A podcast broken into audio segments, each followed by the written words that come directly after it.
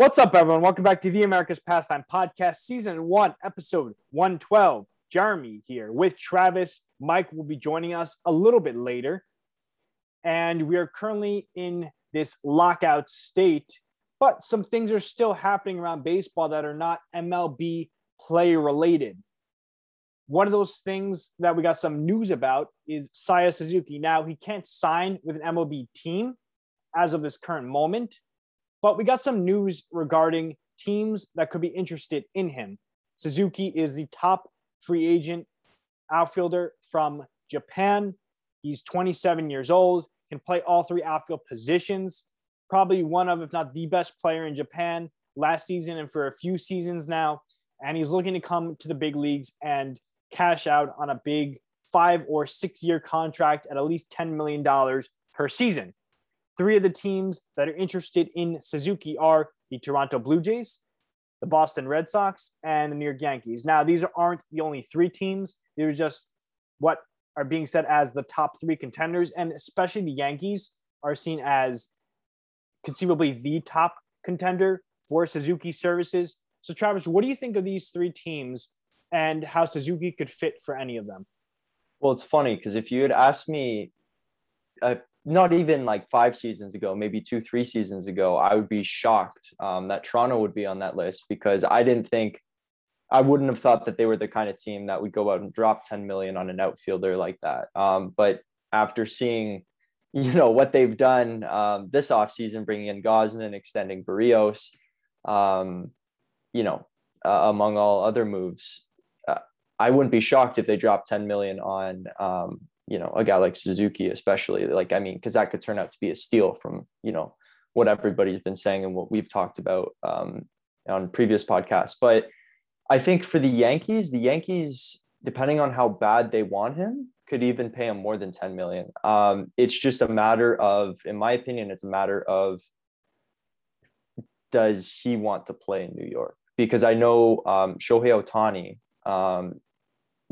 I think the Yankees were at one point a front runner for him, but he ruled them out. And just because not everybody can deal with, playing in New York, right? The media is different. There's a lot more attention. There's a lot of pressure outside of performing on the field, right? There's also the public image perspective, to it and everything like that. But I just find it funny that it's the two big spending AL East teams and the three front runners are all AL East teams. So it'll be interesting to see what happens. And then the Red Sox, they're always they fall into the Yankees shadow a little bit when it comes to spending, because the Yankees are always around the luxury tax threshold. But especially with losing Renfroe, the Red Sox they have a hole in the outfield now, because I wouldn't want JBJ being my everyday center fielder or right fielder if he can't play center field anymore, right? So. Yeah, the Red Sox with that hole now, losing Renfroe, JBJ cannot be an everyday player. So there is an opening there. And from what we've heard from Suzuki, he is a really good outfielder. His capability to play center field is a bit questionable. Of course, the Red Sox still have Duran, and Verdugo can play out there. They really need him to. So they have some options out there. Kike Hernandez, of course, can play out there as well. So for the Red Sox, he would probably be more of a corner guy. Again, I don't know too much about his actual range, but just from what I've read and from what I can tell, he, again, is more of a corner outfield prototype. And the Blue Jays are interesting because they just lost their best player in Marcus Semien, and they're trying to replace that production. They're not just going to sit on the sidelines and let Espinal and Kevin Biggio take over the spots that are empty in their infield, third base and second base respectively. They're going to go out there and try to improve this team in some way. Now, adding an outfielder does crowd things up a little bit, because they, of course, have Springer, they have Lourdes Gurriel, they have Teoscar Hernandez, they have Randall Grichuk. So you would assume that they're looking to make a move there. Before the lockout happened, they were actually talking with the Brewers about a Randall Grichuk type trade where they would take on Jackie Bradley Jr.'s contract. They couldn't come to an agreement there. The Red Sox stepped in and essentially bought prospects to take on Jackie Bradley's contract. So it'll be interesting to see what the Blue Jays do to make space if they do sign Suzuki. And clearly Suzuki presents such a unique value opportunity because of the fact that he is just 27. So you would be able to sign him for 5 or 6 seasons right in the middle of his prime when he could conceivably get better. And there might be an adjustment period, as there usually is for Japanese players, Asian players coming into the big leagues. But by the time he hits his true prime, age 28, 29, 30 seasons, then you would get the best production out of Suzuki for a very affordable price at $10 million-ish plus whatever the posting fee would be.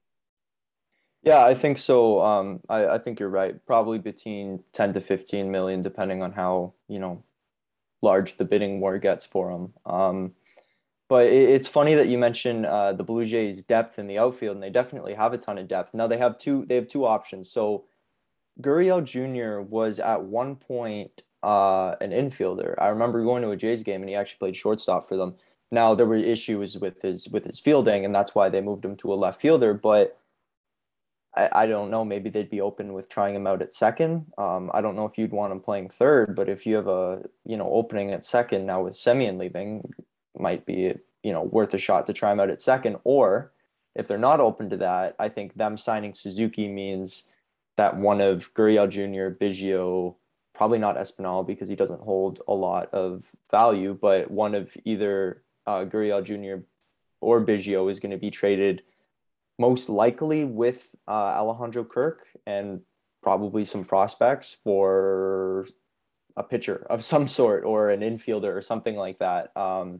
Because I don't think they're going to want to carry 4 or 5 outfielders on their roster, right? Like last year they had 4, and that was enough. I mean, it was 3 for most of the season because Springer was hurt. But at the same time, I mean, you get what I mean? Like I think if they sign Suzuki, they're pretty much just locking or cornering themselves into trading one of their outfielders away.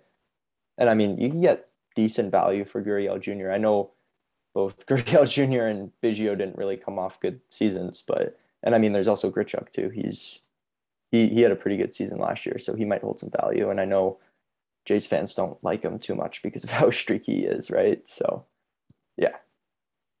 I feel like Kevin Biggio would be a really hard guy to trade right now. He reminds me a little bit of Jeff McNeil's situation on the Mets in that he's coming off a pretty bad season, but you know how good he could possibly be. He is so versatile, second base, third base, outfield. At worst, he is a high-quality, versatile utility player, and those don't just grow on trees. You probably aren't getting rid of him. If you're going to trade some surplus, it's probably going to be Lourdes Gurriel or Randall Grichuk, and Grichuk, of course, is the most expendable. He's making a little bit of money. You're not going to really get much for him in return, but you will be able to clear a spot.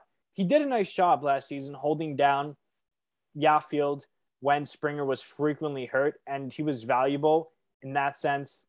But he is a very streaky guy. His on-base percentage skills are not there. He has some power, but he is, again, he is certainly a guy that you can get rid of with no issue and have no issue replacing that production.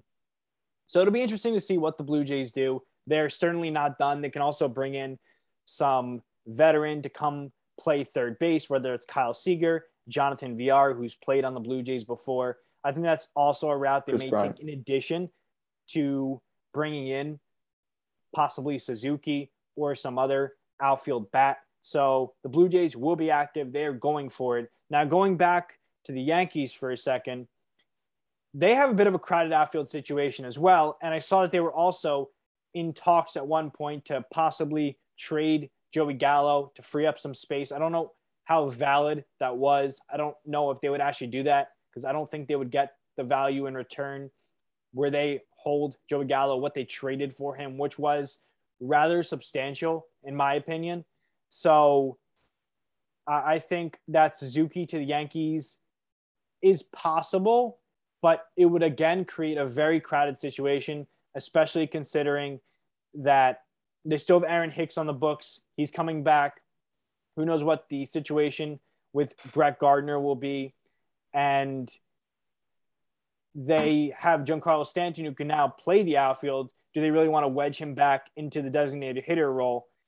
As we're speaking about the Yankees and their reported interest in Seiya Suzuki, Mike, what do you think about the Yankees possibly bringing him in, and can they fit him on their current roster? Yeah, they still can. I heard you say Stanton as a DH. That would probably force him to move to that role, or that would force them to use Judge in that role. That would force them to use Stanton in that role.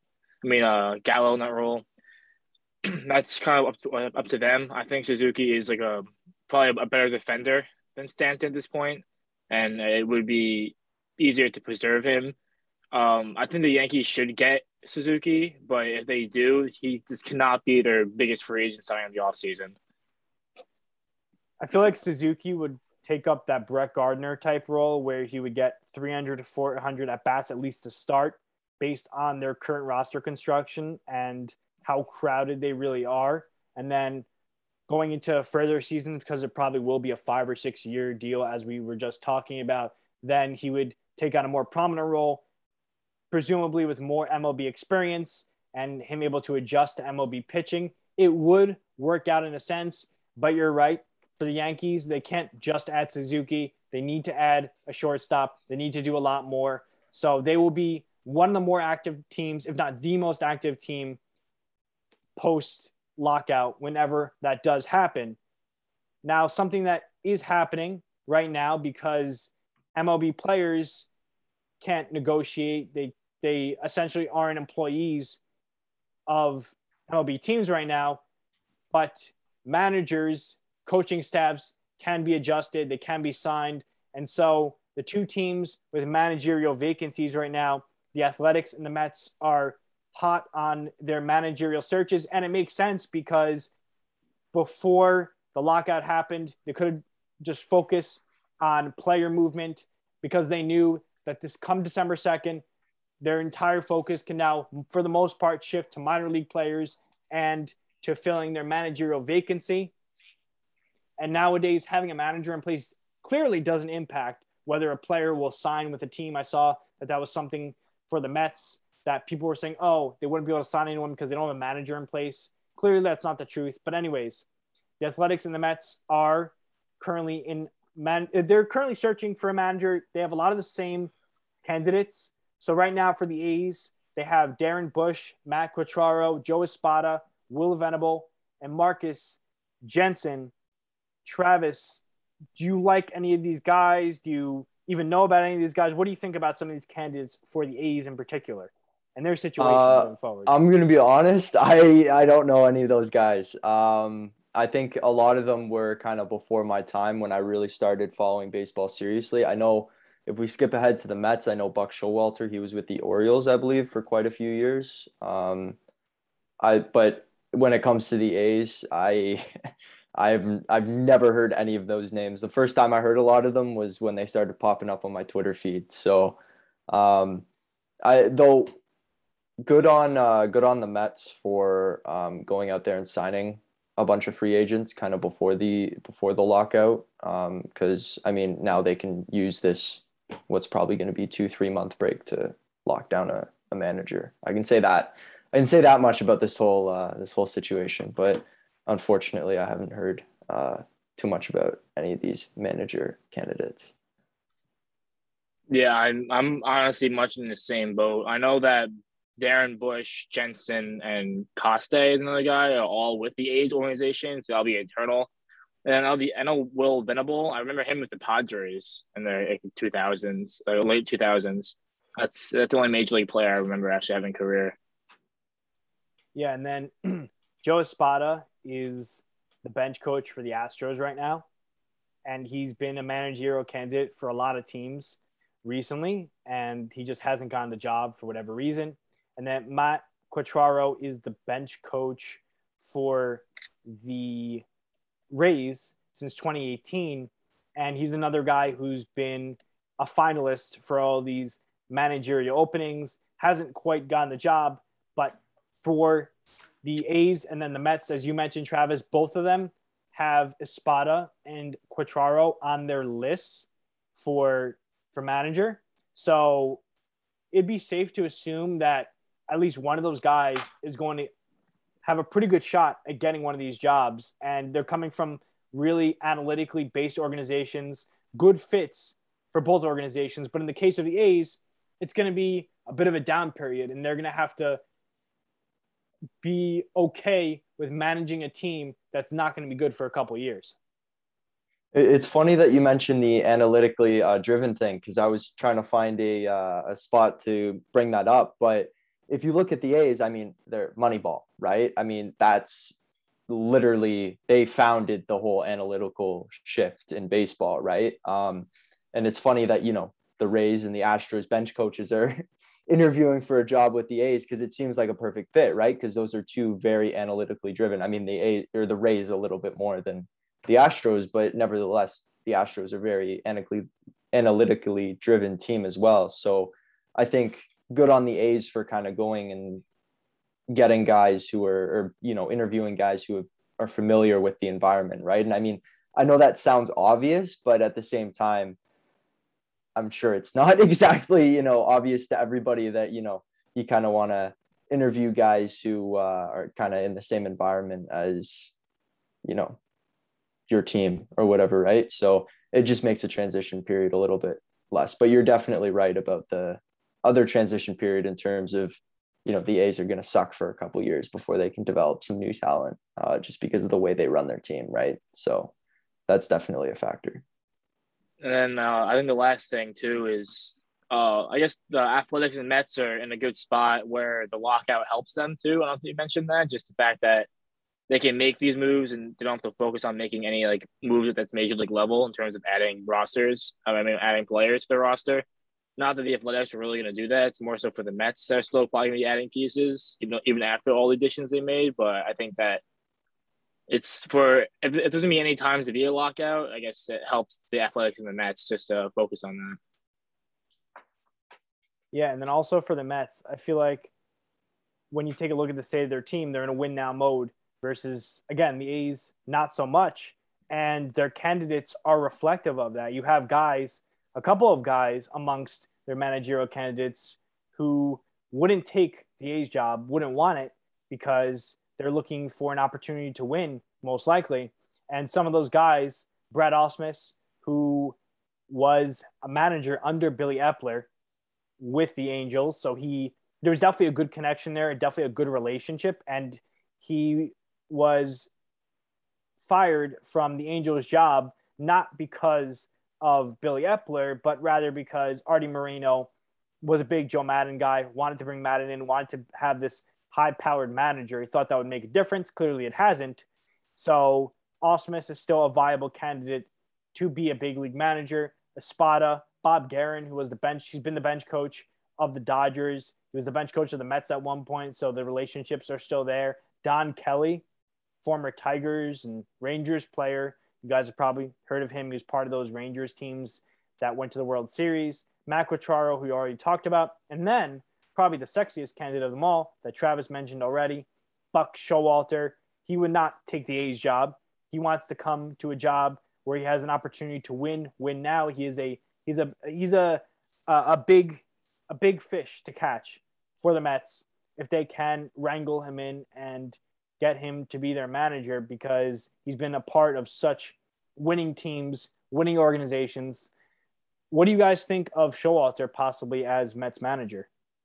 I'm not exactly sure where he was before he was with Baltimore, but I know he was with Baltimore when they were a good team, kind of early 2010s or early to mid 2010s when they had, I think they had a couple 90 win seasons or something during the Machado era. Made the wild card game a few times, and I don't think they won the AL East. I think they were more just a wild card team, but they made the postseason a few times. So, you know, he knows how to manage a winning team. So he would definitely be a good fit for the Mets. Like I said before, he's the only candidate for the Mets that I actually know a little bit about. But yeah, like you said, he knows how to manage a winning team. He's been in that environment before, and that's what he's looking to, you know, be entered into, and he gets to, you know, manage on a big stage, right? New York, big market. I think it's kind of what he wants, right? Not to mention his last name, but anyways. It's not his first time in New York, though. He actually started with the Yankees in the 90s. Oh, okay. Yeah, he was with the 90s with the Yankees, and then he was with the Diamondbacks, then the Rangers, and then the Orioles. So he's been around for a while. 92, he started with the Yankees. For the Mets, I think he would fit fine. I don't think by any means he's like, oh, no, you know, he's like, what, 64 years old now? He's not like old by any means for a manager. He's still, I think he's more of an old school manager, but I don't think the analytics really bother him. And if the people of the Mets organization like him, and I know he's well respected throughout the game, so I think the signing for them would be fine. I don't know how big of an impact it would have, but I don't think it would be a negative one. And we've seen this revolution of sorts over recent seasons where for a while it was, okay, let's bring in, for probably the mid-2010s, I would say, let's bring in these young managers, these guys who are even younger than some of the players themselves on the field, and let's bring those analytically based guys in to come in and be able to connect better with the players. And then over the last couple of years, Tony La Russa, Dusty Baker, a couple of other guys, older guys, have come in and been, I guess Brian Snitker as well, been managers of winning teams and shown that this movement towards younger managers doesn't really mean too much, and that as long as the guy is good at the job, as long as he's receptive to analytically based thinking, and as long as he can connect on some level with the players, even Tony La Russa did, then again, as you said, Mike, it doesn't really matter that much who the manager is nowadays. So Showalter, just like any of these guys really, are probably good candidates for the Mets. Yeah, it doesn't matter if you're 75 or if you're 25. Like, if you fit the system and you know how to manage your team, the team's going to win, right? I mean, I guess there's a certain level of respect that comes with, you know, being older, but at the same time, if your team's winning games, if you're, you know, 20 years old, guys on the team are going to respect you no matter what. Now, do I think we'll see a 20-year-old manager? No, but you know, yeah, I don't know. He's like a very like safe bet in my opinion. Like you know what you're going to get with him, and he's for the most part going to like this control everything. Not going to, you know, that can be like a whole like scene going on with the Mets. I think that could be a good option for that. You know, the Mets always find a way to get themselves in some type of like stupid PR trouble. And I think that Showalter will do a good job of like, you know, squashing anything from happening. Well, that's the other thing. Before you hopped on, we were talking about Suzuki and the New York market, right? Like just the media attention that you get for playing in New York. And because Showalter's already managed for the Yankees, right? He knows how to kind of manage in this New York environment. Again, it was different to a degree. I mean, it was different back then, but I think it's still, it's obviously changed, but I think the core principles of like, you know, lots of media attention in New York are still there. Right. It's valid. Yeah.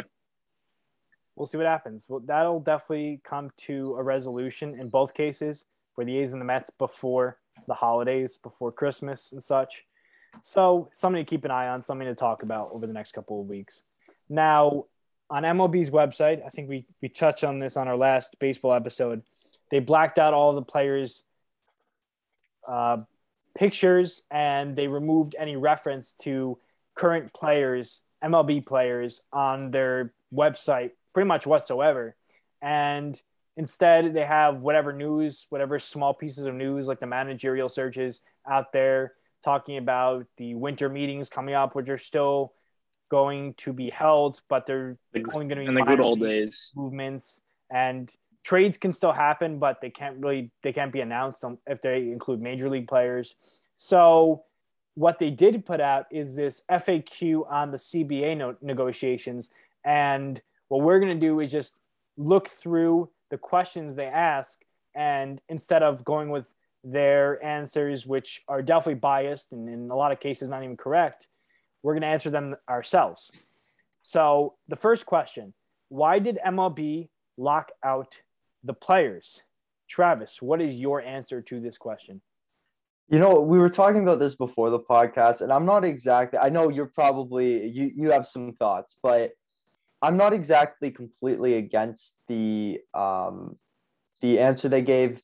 So they said it's the best mechanism to protect the 2022 season.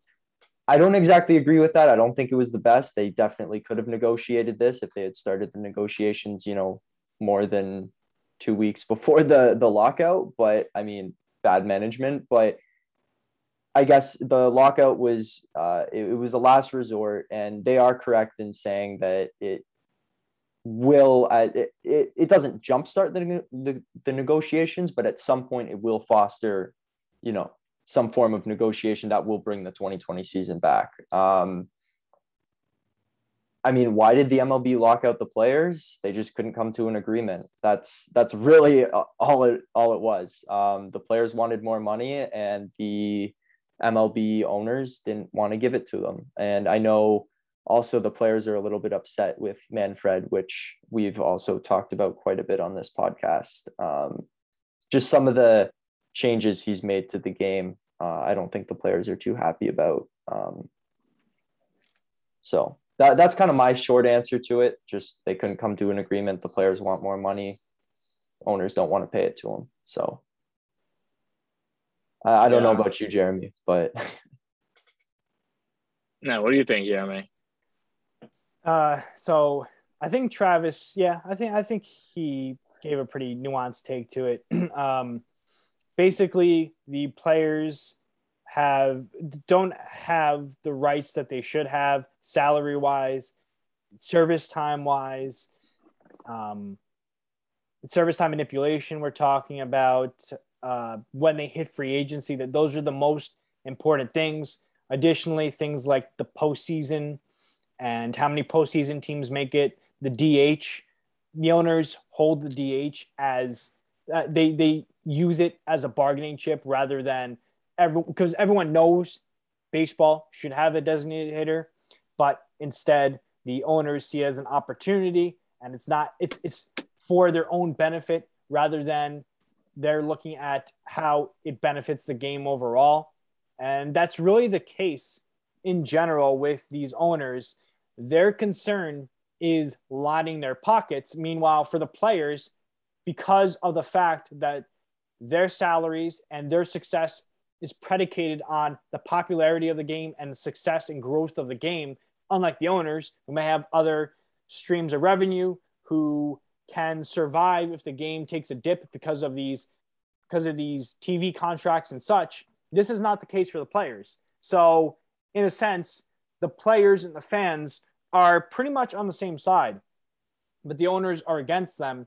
And that's why MLB locked out the players, because the players and the owners just cannot come to an agreement because they are on very different planets of what they want baseball to look like and what they want for themselves going forward.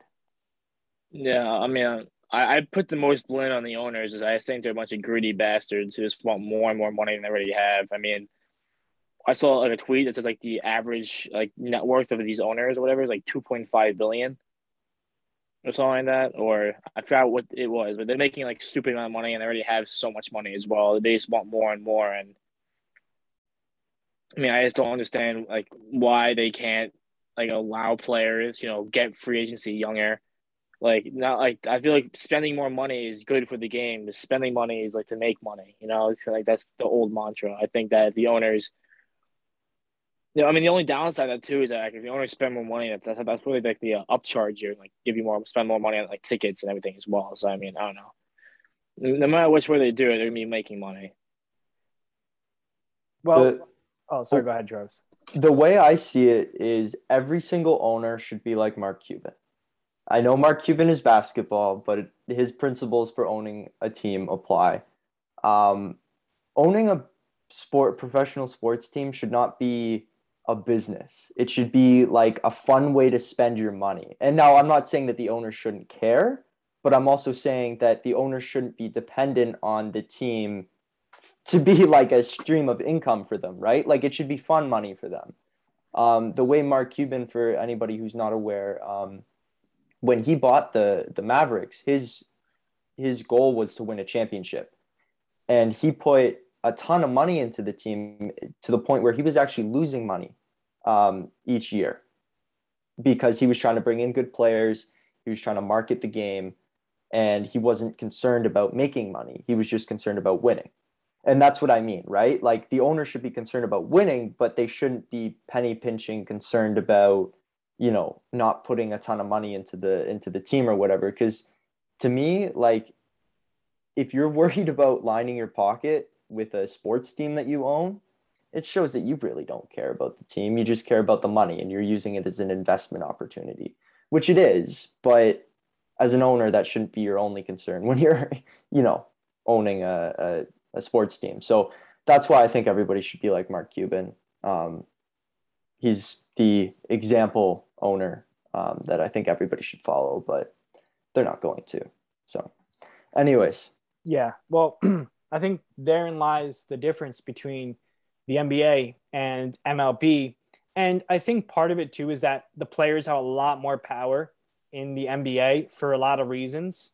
And so in baseball, you have a lot more players on a team and they have a lot less power. A lot of them have, you know, their roles on the team don't allow them to have the pure amount of players. Just simply, there's just not that same power structure. Where in the NBA, if, you know, the league does pretty much what LeBron James says, or the league does what the top 5 to 10 stars want. And either they do it or they face the consequences. They face the wrath of these superstar players. So I think that plays a big role, but you're right, Travis, having owners like Mark Cuban would be better for everyone. But again, these guys, it's their money, it's their team. And if they want to make a profit, if they want to make more money, we can't say this because we're not billionaires. We didn't get to that position, but there's a reason that they have so much money.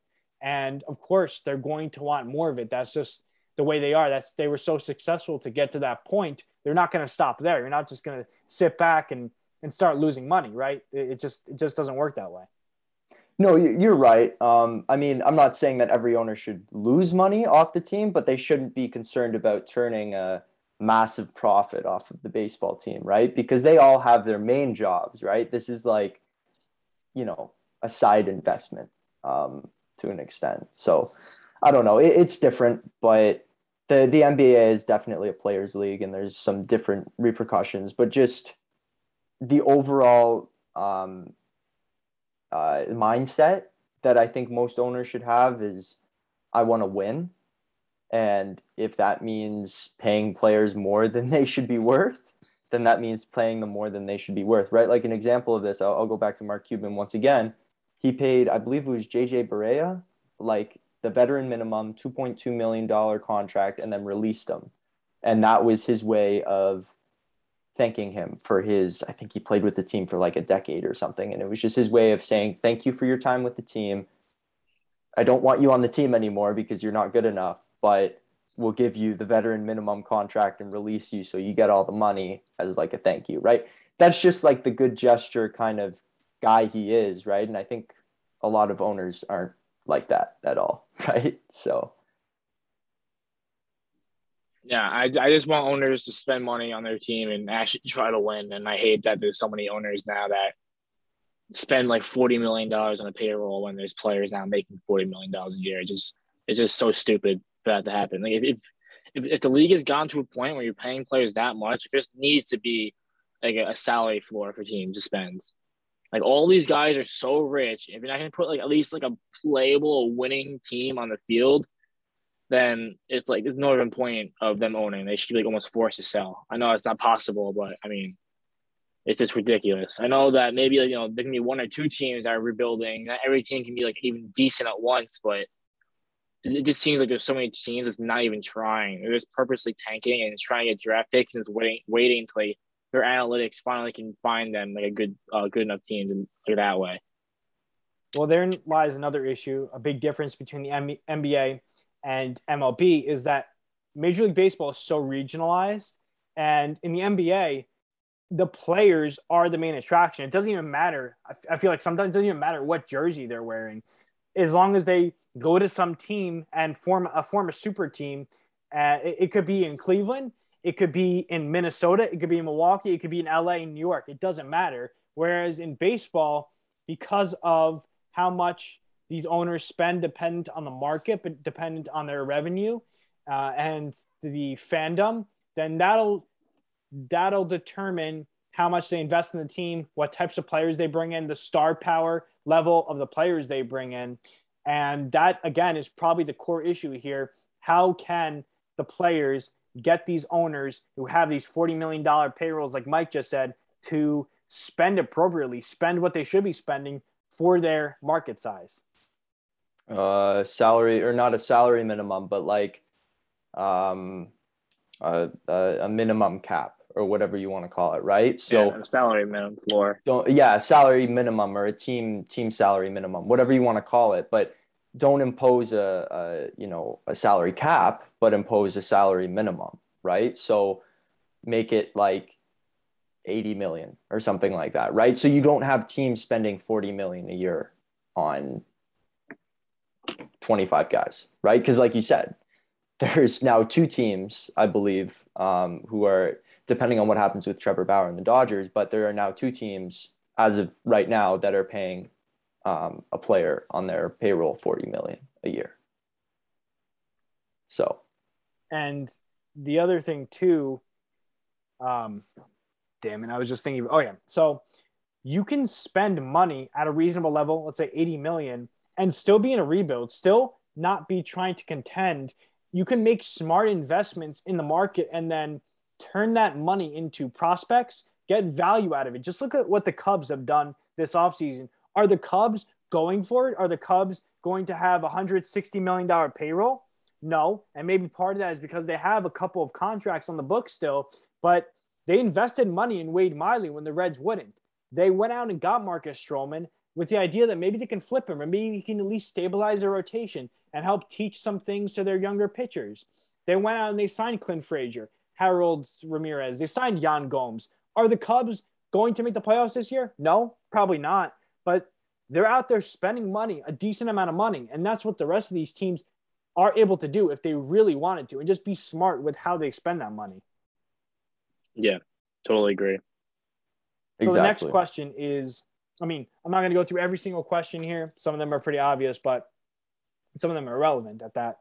Will there be a 2022 season? What do you think, guys? How does this shake out? When does this lockout end, Travis?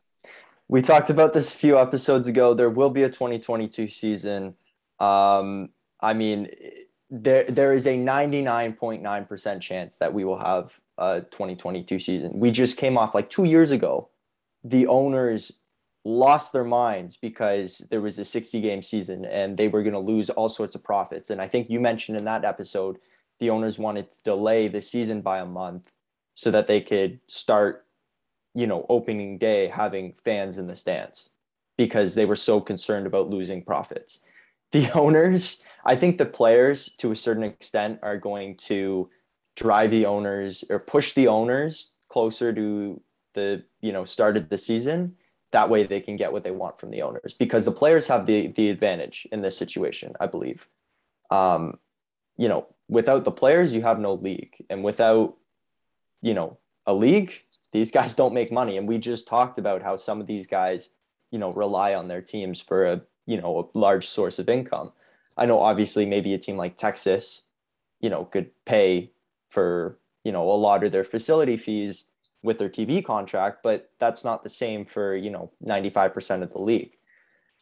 So I think we will have a 2022 season for sure. And I wouldn't be shocked if the players get not exactly what they want, but if the CBA is favored towards the players compared to the managers, or not the managers, sorry, the owners. I'm confident there'll be a season. The longest lockout or stoppage was like 7 months. So at that rate, we'll still have a season. We'll be 162 games. That's what I'm not fully confident about. There's been no indication of them really coming close to anything so far. So there's still a lot of time left in the winter, but I know there'll be a season. I just don't know how long the season will be.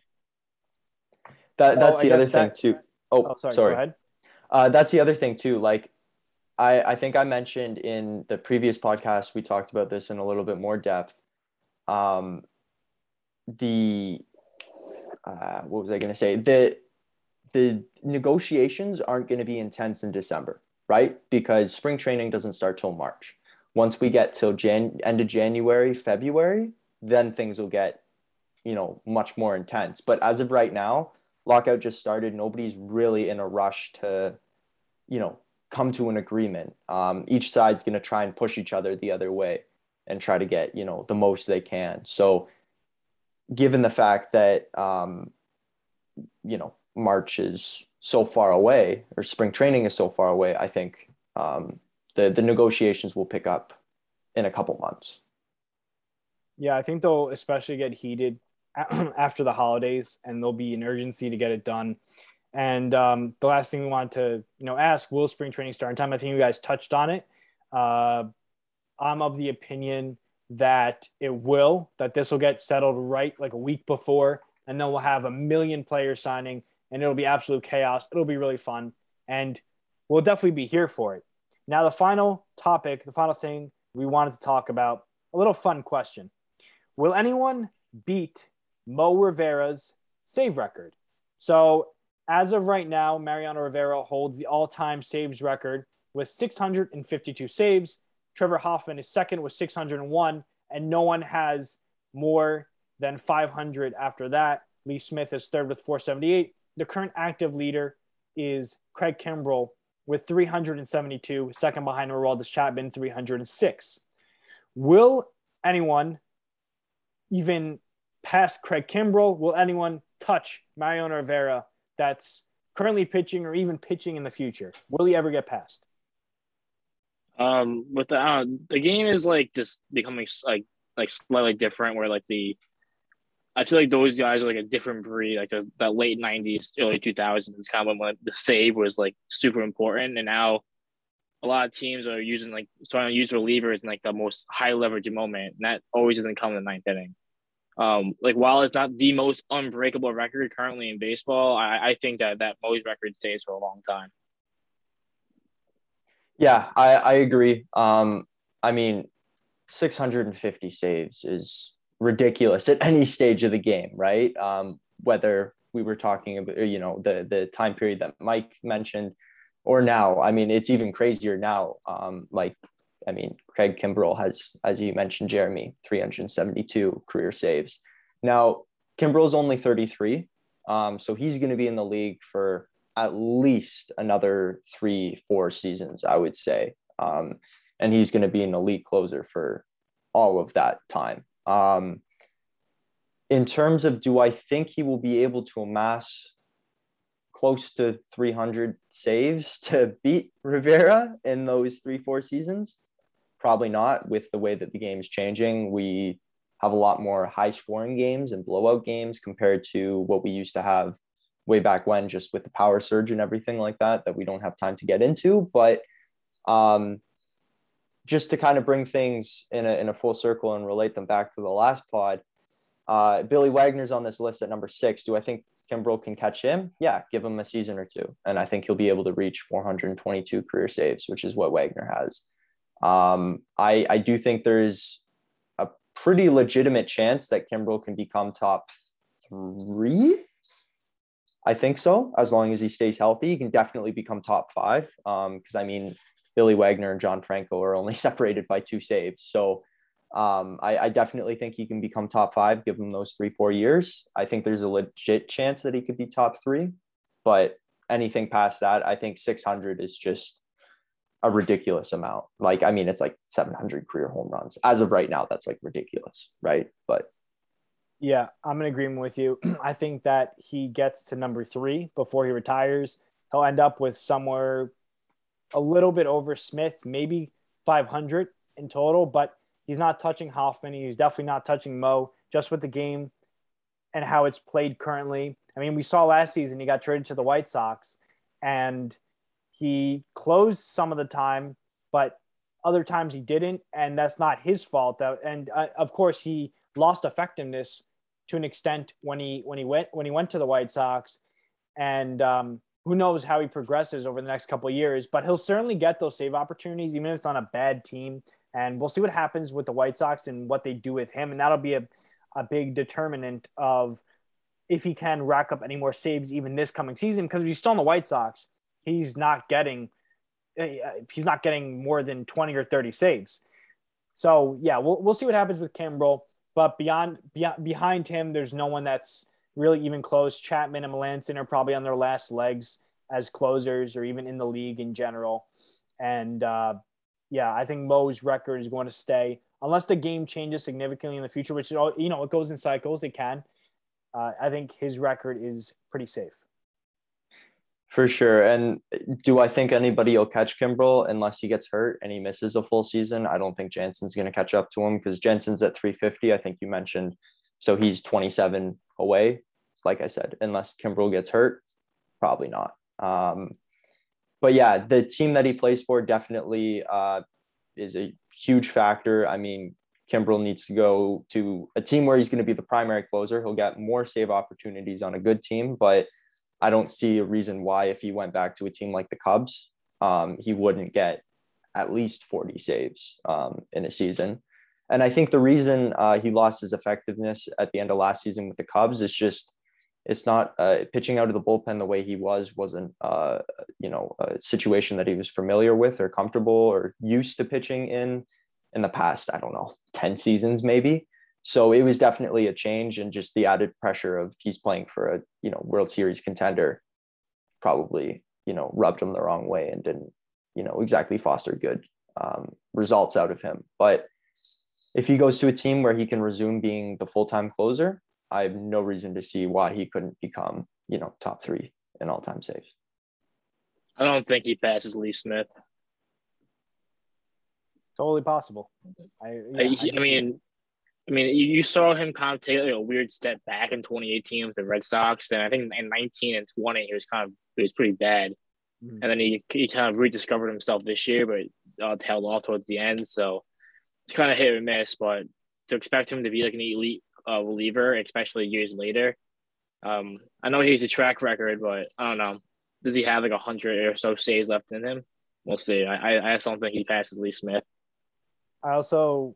I kind of miss Kenley Jansen because on this list, the guys who are currently on teams are bolded, and Jansen is currently a free agent, so he's not bolded. But he might be able to pass Kimbrell just because he had a really good season. He's going to be the closer for whatever team he goes to, conceivably. So I mean, we'll see what happens with that. So. What's Jansen at? Like 203 something? Like high 200s, 300? He's 350. Kimbrell is 372. But that's nowadays. That's a lot of saves. That's a season's worth right there. Basically, he has to make up. That's insane. Yeah, there's a gap. I see all of them kind of slowing down and getting in the 400 somewhere. Yeah, totally possible. So with that, thanks for listening to this episode of the America's Pastime Podcast. Hope you enjoyed. Make sure you like, subscribe, rate, review, follow us on Instagram at APT_pod_, on Twitter at APT_pod, and tune in next time.